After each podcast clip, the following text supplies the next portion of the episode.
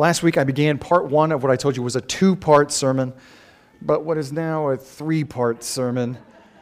And I would say I'm sorry, uh, but that would be lying, and you shouldn't do it, especially not in church from the pulpit. And I realize these sermons are uh, more topical than expository, which is a little different from what we're used to. And I get that. Uh, but the goal here is to use the scene from Nehemiah 8 to push us all, me included, to be in the Word of God this next year. That, that's the goal here. And I think it's okay. I think the Lord will forgive me from breaking from our expository model. And last week I laid out the context of Nehemiah 8 that despite Israel's best efforts to turn their country around, they failed. Uh, like I do constantly, they put their hope for change in the wrong things. Uh, we saw that an elaborate temple, safe borders, economic growth, reasonable politicians, a virtuous culture, it won't transform hearts because it can't transform hearts. Only God can do that, and the Holy Spirit does that work primarily through the Word of God. We also saw that God's Word is for all people uh, men, women, and children. And while the priests and the Levites and all the spiritual leaders had a role to play in this revival, the most important character in Nehemiah 8 and really uh, a lot of the Bible is the people.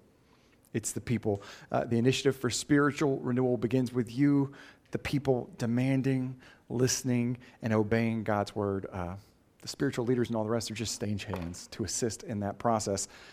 And we also said that this beautiful scene in Nehemiah 8 was a watershed moment in Israel's history, right? These people, when they gave this royal reception to the Word of God, they stood for the hearing of the Word. This people uh, who had defined themselves and identified themselves so often by their king, their nationality, uh, their religious beliefs, uh, their borders, their prosperity, their temple, and all the rest. They, they saw and redefined themselves, and they were known from that point on as the people of the book, God's book. That's what they were known for, and, and it's beautiful. It's a good start. This Bible conference was a good start, but you can't live a lifetime on one meal. It was true for Israel then. It's just as true for us today. And if Sunday sermons are your only serving of the Word of God in your week, you are spiritually malnourished and starving to death, and you probably don't even realize it yet. And that, that's just not the way. And I've told you this before, but our hearts are like those uh, stretchy, sticky hands that you get out of the quarter machines in the grocery store. You know I'm talking about? The kids beg for them. I think it's like three quarters now, inflation. And those things are fun for like 42 seconds. But like within a minute, they're not sticky anymore. They're covered with residue and gunk and lint and crumbs and COVID 19, and they're just useless. And our hearts are equally as sticky. Our hearts are equally as sticky, and they come in contact with all sort of surfaces and debris on the regular. And the only way to keep our heart clean is to consistently and constantly allow the Holy Spirit to wash our hearts in the water of the Word which is why we said last week we need to hear the word of God. And to do that, the blueprint I gave you was five steps, and everyone memorized them, right? We need to demand the word to, uh, I'm sorry, we need to demand the word, I didn't, uh, for and from ourselves. we need to recognize that it's written to and for us. We need to make our ears attentive to hear God's command and his wisdom for our lives. Uh, the pages of Scripture, they're not just suggestions. It's not just good advice. It's the, God's commands for you. Hearing or not hearing is a matter of obedience or disobedience. We need to prepare a time, a place, and have a plan to hear God's word. And uh, we need to commit to hear with the whole worshiper. Uh, it's not just a mental exercise. We hear with our hearts, our souls, our minds, and strengths. Uh, that was last week. Now, so you know where we're going today and next week, uh, here's our three point outline. Last week, hearing the word, verses 1 through 6. Uh, this week, understanding the word, Nehemiah 8, verses 7 through 8 and next week uh, responding to the word, verses 9 through 12. If you have your Bible with you, open up with me to Nehemiah chapter 8. We're going to get a running head start. We'll read verses 1 through 8 together. Then we'll zoom in on verses 7 and 8 to see what God has for us today. Uh, if you don't have your Bible, that's okay. Um, it's on the screen. Hear the word of the Lord. And all the people gathered as one man into the square before the water gate. And they told Ezra the scribe to bring the book of the law of Moses that the Lord had commanded Israel. So Ezra the priest brought the law before the assembly, both men and women and all who could understand what they heard, on the first day of the seventh month. And he read from it facing the square before the water gate from early morning until midday in the presence of the men and the women and those who could understand. And the ears of all the people were attentive to the book of the law. Ezra the scribe stood on a wooden platform that they had made for the purpose. And beside him stood Mattithiah, Shema, Ananiah, Uriah, Hilkiah, and Maaseiah on, the right, on his right hand, and Pedaiah, Mishael, Malchijah, Hashum, Hashbaddanah, Zechariah, and Meshullam on his left hand. And Ezra opened the book in the sight of all the people, for he was above all the people. And as he opened it, all the people stood. And Ezra blessed the Lord, the great God, and all the people answered, Amen, Amen, lifting up their hands. And they bowed their heads and worshiped the Lord with their faces to the ground. This is today's text. Also, Jeshua, Bani, Sherebiah, Jamin, Akkub, Shabbethai, Hodiah, Maaseiah, Kelita, Azariah, Jozabad, Hanan, Pelaiah, and the Levites. What did they do? They helped the people to understand the law while the people remained in their places. They read from the book, from the law of God clearly, and they gave the sense so that the people understood the reading. This is the word of the Lord. Thanks be to God for it. We need to hear the word last week, uh, but hearing the word means nothing, literally, if we don't understand the word, right? If you don't understand it, it, it means nothing. So that's what we're focusing on today our need to understand uh, the word of God. Uh, but first, here's the verses for you in front of you. First, I want to tell you a story. Years ago, before even Texas, I served as a pastor, one of the pastors at a fairly large church, and our worship pastor there was a really cool guy. I mean, he was really good looking. He hand built custom motorcycles and sold them as like a side gig. And he was in this amazing band. They played all around town. I was thinking about it this week, and I'm certain that Rick Blackburn would have affectionately called him the same thing that he used to call me a flannel pastor. Uh, that guy was a flannel pastor. Uh, Rick used to say that to me all the time. I can't believe Cornerstone has a flannel pastor. Uh, I guess I wear a lot of flannels. Um, but honestly, though, this pastor was a really godly man, and to this day, I respect him a lot. And the reason I feel the need to say that is because, um, well, I'm about to tell you a story that may make it sound like I don't think he was a godly man and that I don't respect him, but I do.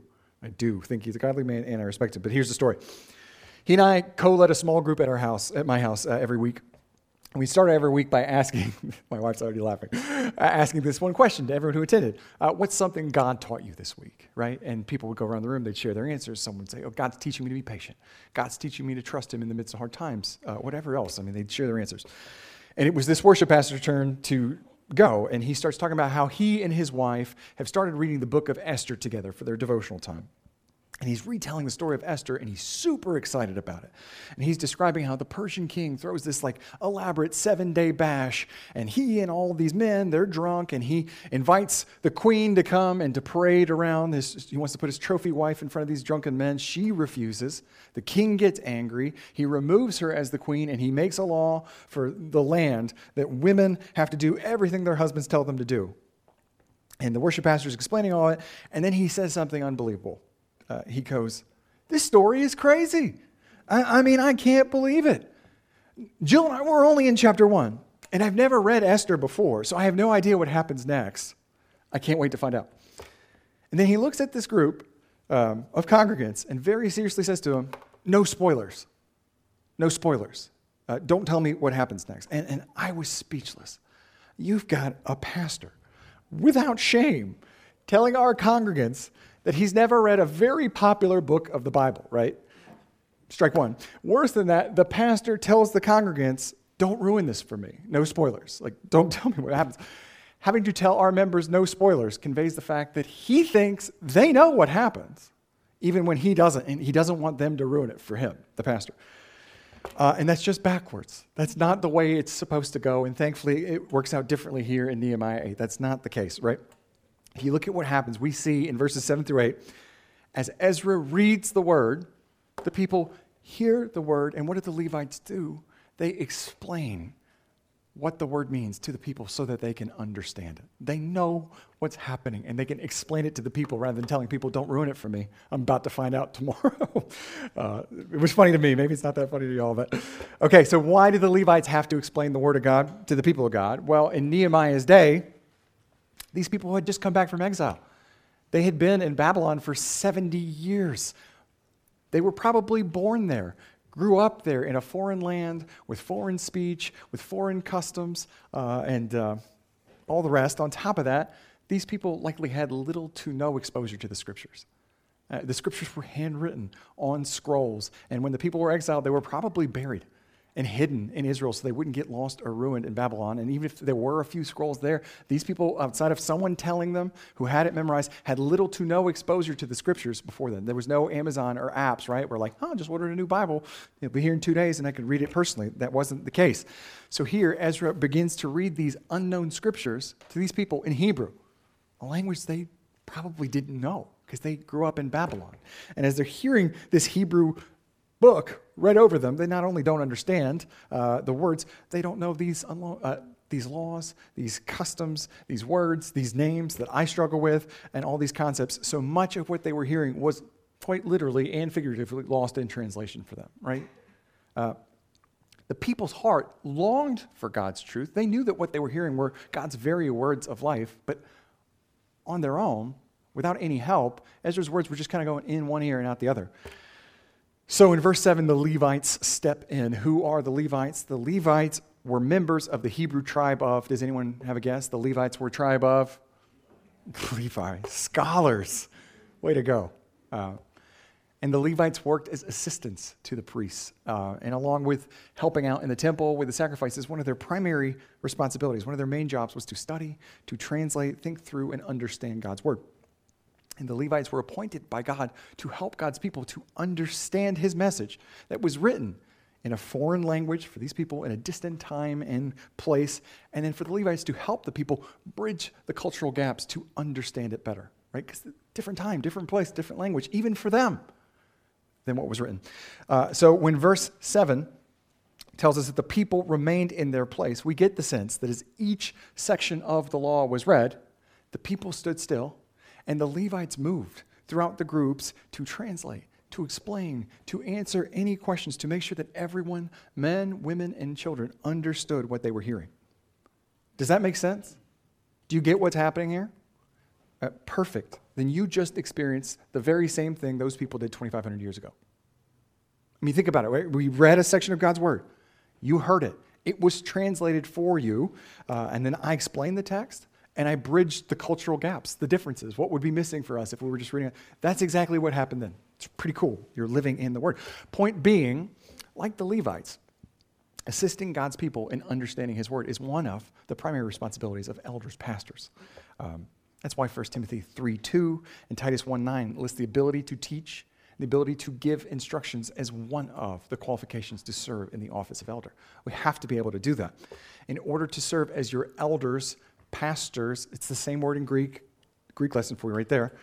Jordan, Jacob, Jay, so many J's, and myself. In order to do that, we have to prove to each other and prove to you that we know the scriptures and biblical doctrine well. And we prove that with our answers and our actions. We have to prove that we understand the text well in word and deed. Uh, so that's how that goes. And when we do, and we're qualified to be that and elected by the church to serve in that office, we can teach and explain God's word to you and give you biblical instruction from God's word. At the same time, we're also able to identify serious errors and deviations from the word of God in our church and then show that person from the scriptures how they're erring from the scriptures, where they're erring, why that's harmful, and why that's dangerous. That's why I was so shocked that day, all those years ago, when my fellow pastor, elder, all said no spoilers about the scriptures to our people. How can we, as elders, explain and help God's people understand the word if we don't know it ourselves? And we've disqualified ourselves from that office. Uh, it was shocking. But that said, while the need to understand the word is especially true for elders, um, it's also true for God's people as well. It is hearing the word is important, but if we hear and don't understand, only bad things happen. Uh, we, when we hear but don't understand, every encounter with God's word is just a retelling of the Tower of Babel. We hear words, we don't understand them, we get confused, and eventually we will scatter or leave from the truth we're in. That's what happens. Or worse, when we hear but don't understand, we fill in the gaps of our understanding on our own. Um, like Israel did in the desert, we'll fashion an idol made up of our own understanding and then step back, they make this golden calf and go, Here is our God who brought us up out of Egypt. We hear but don't understand. We'll fill in the gaps with our own understanding. we're like the Pharisees, we'll come up with our own interpretations and our own rules, and we'll declare with authority and an iron fist this is what God wants of me, this is what God wants of you, and if you don't do these things, you are unfaithful. And if God didn't necessarily say it, uh, it's not enough to hear the word, but let's take it a step further. It's not even enough to know what the word says. Uh, kiddos, imagine you invite a friend to come to your house after school one day, right? and you're having a snack and you give them a, a soda or whatever and they're done and you got to use the bathroom, you're like, hey, you can throw away your can over there in the trash can. And you come back and instead of throwing their can away, they're throwing your TV into the trash can, right? Imagine that. And you would say, what are you doing? What if they said back to you, I'm throwing away the can like you asked me to? You would say, that's not a can, that's a TV. They said, Oh, I thought this moving picture screen thing was called a can. In that scenario, did your friend hear you? They heard what you said. Do they know what you said? Could they repeat it back to you? They can't. So, what's missing here? They yeah, they don't understand. They heard, they know, but they don't understand. That's why it's not enough to hear the word, and it's not even enough to know what it says. Um, God's not happy if we can just repeat what he said to us back to him verbatim without understanding what it means. Y'all, parrots can do that. He wants and expects more from us.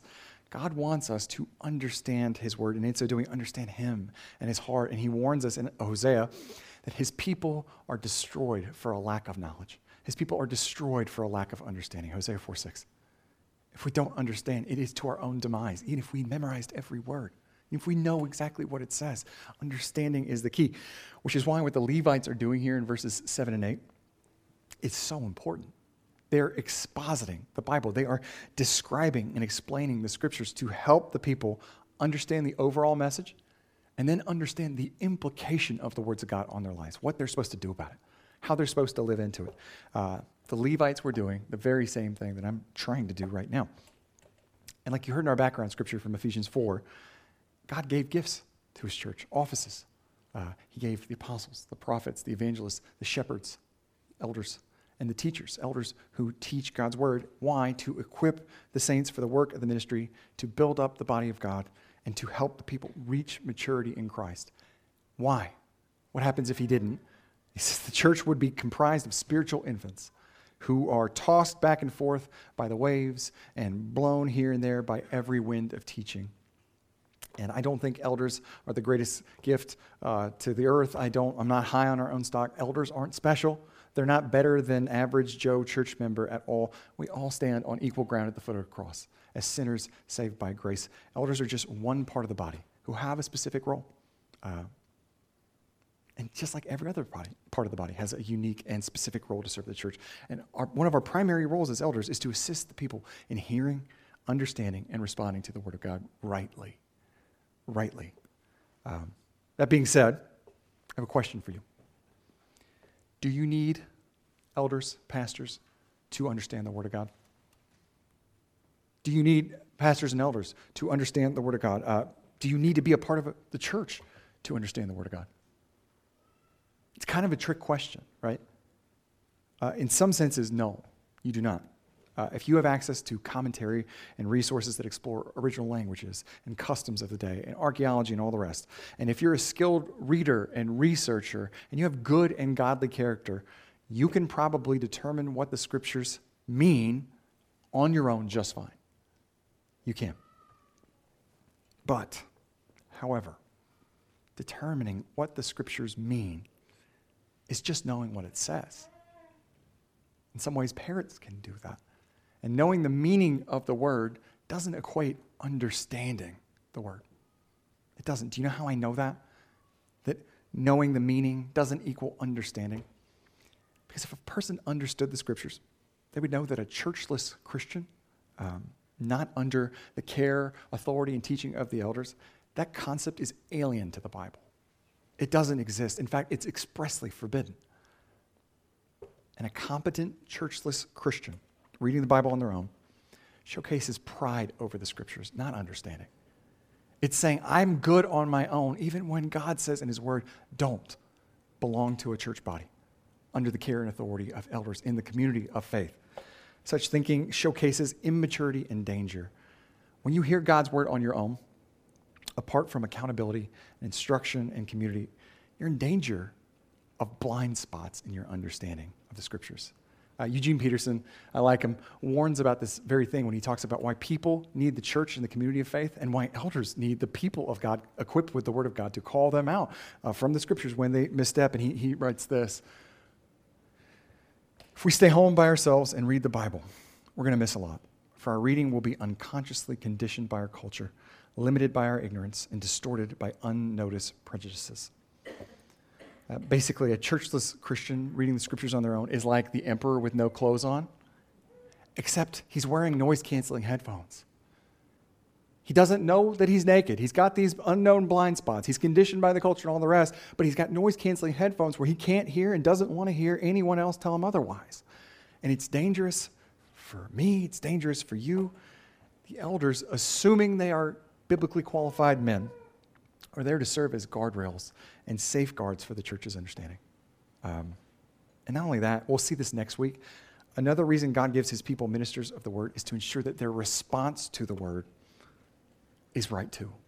Um, because the people start to respond, and the spiritual leader's like, no, no, no, stop. This is not a day for weeping. This is not, you'll, you'll see it next week. But back to 7 and 8 uh, the Levites, the Old Testament version of pastors, elders, are doing their God given job.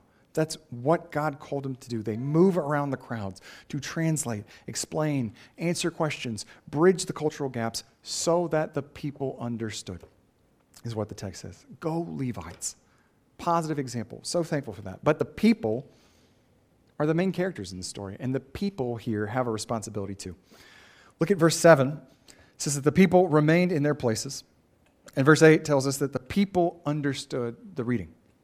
Like I said, it's not enough to hear the word. Hearing the word without understanding doesn't do anyone any good, it doesn't help anyone. And Levites and pastors and theologians, they are an aid to assist in that process. They're just helpers, they're just the stagehands, but the star of the show is the people. Point being this your spiritual health, maturity, and understanding are ultimately your responsibility. Yeah, your spiritual health, maturity, and understanding are ultimately your responsibility. You are responsible for that.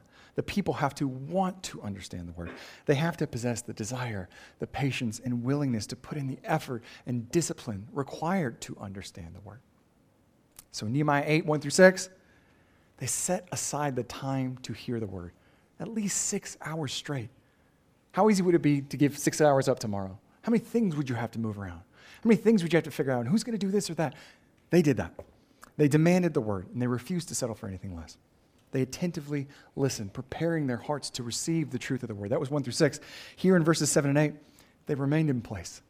They asked questions. They did the extraordinarily difficult thing to do in understanding all this new, challenging, and often hard to understand scriptures. They did that. And the same is true for us. It is. Understanding God's word is difficult. It can be, but it's worth the effort.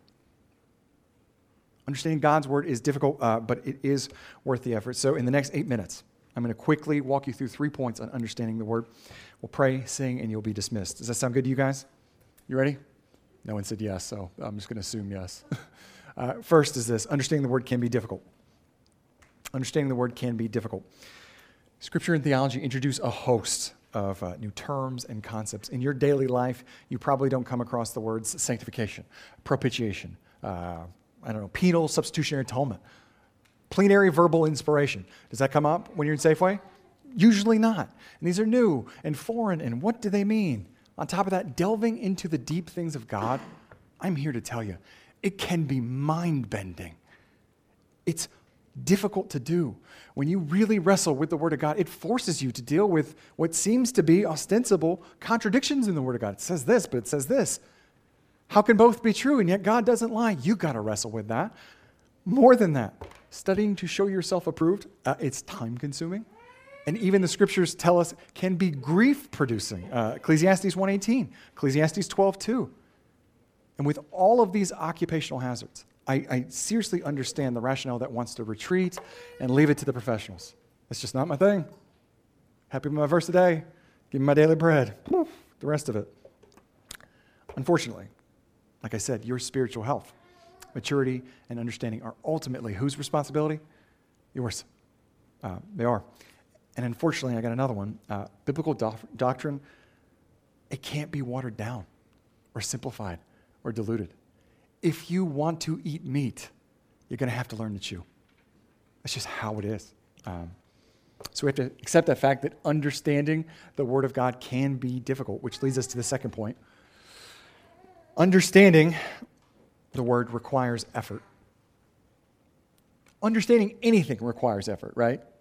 And sure, like learning new things comes easier for some than it does others. That if you've been in school, you know that. Uh, maybe you have a sibling that just was quicker, a quicker study, and all the rest. But no one wakes up and becomes a nuclear physicist. No one, I don't care how smart you are, and I don't care how quickly you learn things. No one wakes up and go, oh, you know what? Today, I'm a nuclear physicist, and I know how to do this. Now, to be a nuclear physicist, you have to do the prerequisite work. You have to first understand mathematics and physics and chemistry, and I don't know what else because I'm not a nuclear physicist. But here's the thing I think we already know that, don't we? I think we know that if we're going to understand the Word of God, we're going to have to put in the effort. I think we know that we'll have to prioritize attending church. I think we know that we'll have to plan and prepare a time for hearing. I think we know that we'll need to exercise the discipline to read and study God's word. And when we do, we'll need to highlight and reflect and memorize and ask questions and look at study Bibles and commentaries and use the community God put around us to get answers to the questions. I think we know that. And I don't think resources uh, or lack of ability is often the thing that keeps us from uh, putting in the effort required to understand the Word of God. I don't. I think it's desire. I think it's desire. Understanding requires effort, uh, but effort requires desire, which is our third point. Understanding uh, re- the word requires desire. Mandarin is unanimously considered one of the hardest languages in the world to learn. Did you know that? And did you know this? Guess what? I don't speak Mandarin. I don't. But here's the thing it's not because I couldn't possibly learn it even if I wanted to. I'm a decent learner. I have a fair amount of self discipline to put in the effort. And I'm aware of countless resources that would aid the process of me learning Mandarin. So, why don't I know how to speak Mandarin? I don't speak Mandarin because at the end of the day, I don't want to. Right? At the end of the day, I don't want to. Uh, hear this. This is, this is kind of big if you can get it. Whether consciously or otherwise, at some point, whether I thought about it explicitly or underneath the surface, somewhere along the way, I have determined that the reward for learning Mandarin is not worth the effort and difficulty required to learn it. Somewhere along the way, I have determined that the reward for learning it isn't worth the effort required to overcome the difficulty of learning it. And every day, I'm confronted by words, topics, issues, concerns, things that I have no idea about. I wrote down a few of them, right? I have no idea what the sodium bisulfate in my food is or what it does. But you know what? I'm not a chemist and I'm not a nutritionist. I have no idea what that rattling sound our Tahoe makes means, but hey, I'm not a mechanic. I am terrible and, and lost at reading maps, but I'm not Magellan trying to cross the Atlantic. The Dewey Decimal System might as well be Mandarin to me. But hey, I'm not a librarian. Like I said, every day I come across and I'm confronted by words, concepts, topics, and issues that I have no idea about. And you know what? It doesn't bother me a second. It doesn't.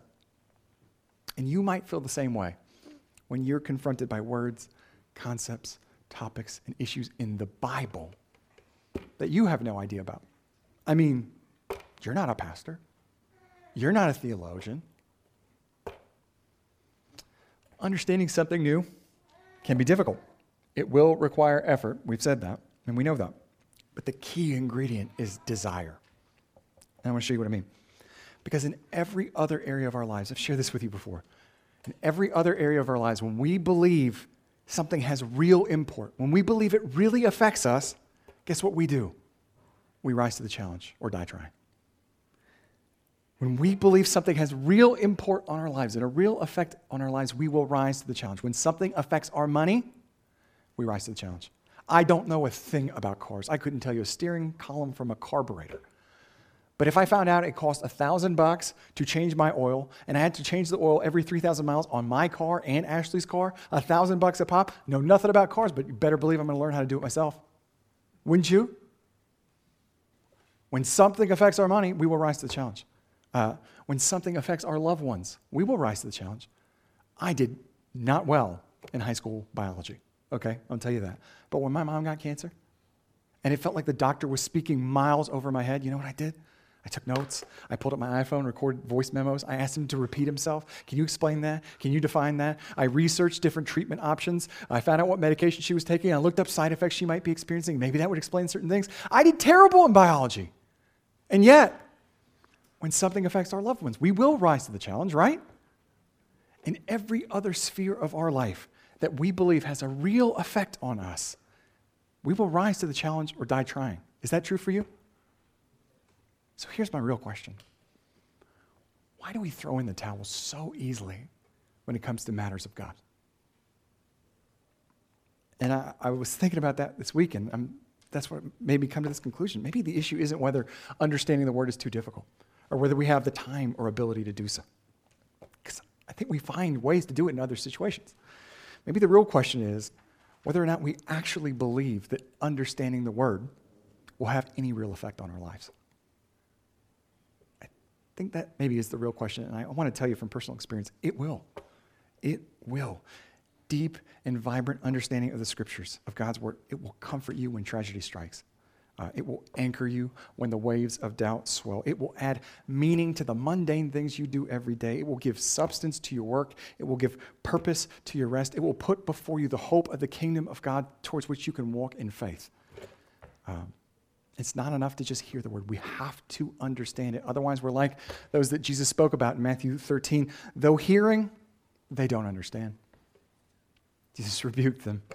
And yes, understanding the word can be difficult. And yes, understanding the word will require effort. But the main issue is whether we desire it enough to overcome the difficulty and put in the effort. And I want to end with this. In John 6, Jesus gave one of his most challenging and confusing teachings. He said, I am the living bread that came down from heaven. If anyone eats of this bread, he will live forever. And the bread that I will give for the life of the world is my flesh. I want to tell you that that made absolutely no sense to Jesus' original hearers, the ones who were standing around him when he said it. It made no sense to him. Like right after this, literally the next verse, the Pharisees are disputing it. And we would expect that. I mean, they typically do. But in verse 60, uh, just a few verses away, John reports that many of his disciples say to Jesus, This is a hard saying. Who can listen to it? Basically, this makes no sense, Jesus, and what you're saying sounds crazy and it's really hard to swallow. Verse 60. So, what happens after that? Jesus explains it to them. They hear it, yet they still don't understand. Which is when John tells us this in verse 66. After this, many of his disciples turned back and no longer walked with him. I'm not talking about Pharisees here. I'm talking about Jesus' disciples. He says this difficult teaching. I don't know what that means. Jesus explains it. They still don't understand, and they go, I'm out. This teaching about eating his flesh, which I think we know what that means, right? He's talking about communion, but at the time, it's what and huh? This difficult teaching about eating his flesh, it was difficult for them to understand. And because they were turned off by how it sounded, because they were turned off by how the cultural elites of the day responded to it, Many disciples, is what John says, they left Jesus. They walked away from him. They did not want to be associated with him anymore. Uh, that's crazy. It's really sad, but uh, that's not what I want us to see. What I want us to see is what happens right after this shocking verse. Okay? Disciples walk away because of the difficulty of Jesus' teaching. And then Jesus turns to the 12 and asks them this Do you want to leave as well? And I stinking love Peter's response. Uh, verse 68 Lord, to whom shall we go? You have the words of eternal life. Lord, to whom shall we go? Where else are we going? Who else are we listening to? Who else has answers? You have the words of eternal life. And I want to tell you, in that moment, Peter didn't fully understand what Jesus was talking about. He still didn't get it, not yet. But he did know this. While understanding can be difficult, and while it will require effort, it is always worth it. Understanding can be difficult. It will require effort. And sometimes that effort is believing in faith, even when understanding isn't really clear yet. That's effort. Trust me. I don't get this. This doesn't make sense. I have doubts. I'm going to still believe. That's effort. Um, and it's still worth it. Peter got that. So these are questions I'm going to leave you with today. Do you believe that God truly has the words of eternal life? Do you believe that God truly has the words of eternal life? If not, I get it. Many of those who walked with Jesus in the flesh, who heard his teachings, who saw him do miracles, they felt he didn't, and they walked away. Um, it's sad, but I get it. But if you do believe that he has the words of eternal life, my next question is this Do you believe that understanding the word is worth it? Is it worth it? Is it worth uh, overcoming the difficulty and putting in the effort required to understand it? Do you have the desire to understand it? Um, and I don't need to hear your answers. Uh, you can answer that for yourself this week in your approach to God's Word or not. Like, really, the choice is yours. It is. Uh, I'll close by a prayer from Martin Luther. Dear Lord God, give us your grace that we may rightly understand your word. And more than that, do it. O most blessed Lord Jesus Christ, see to it that our search after knowledge leads us to glorify you alone. If not, let us not know a single letter. Give only what we, poor sinners, need to glorify you. Amen.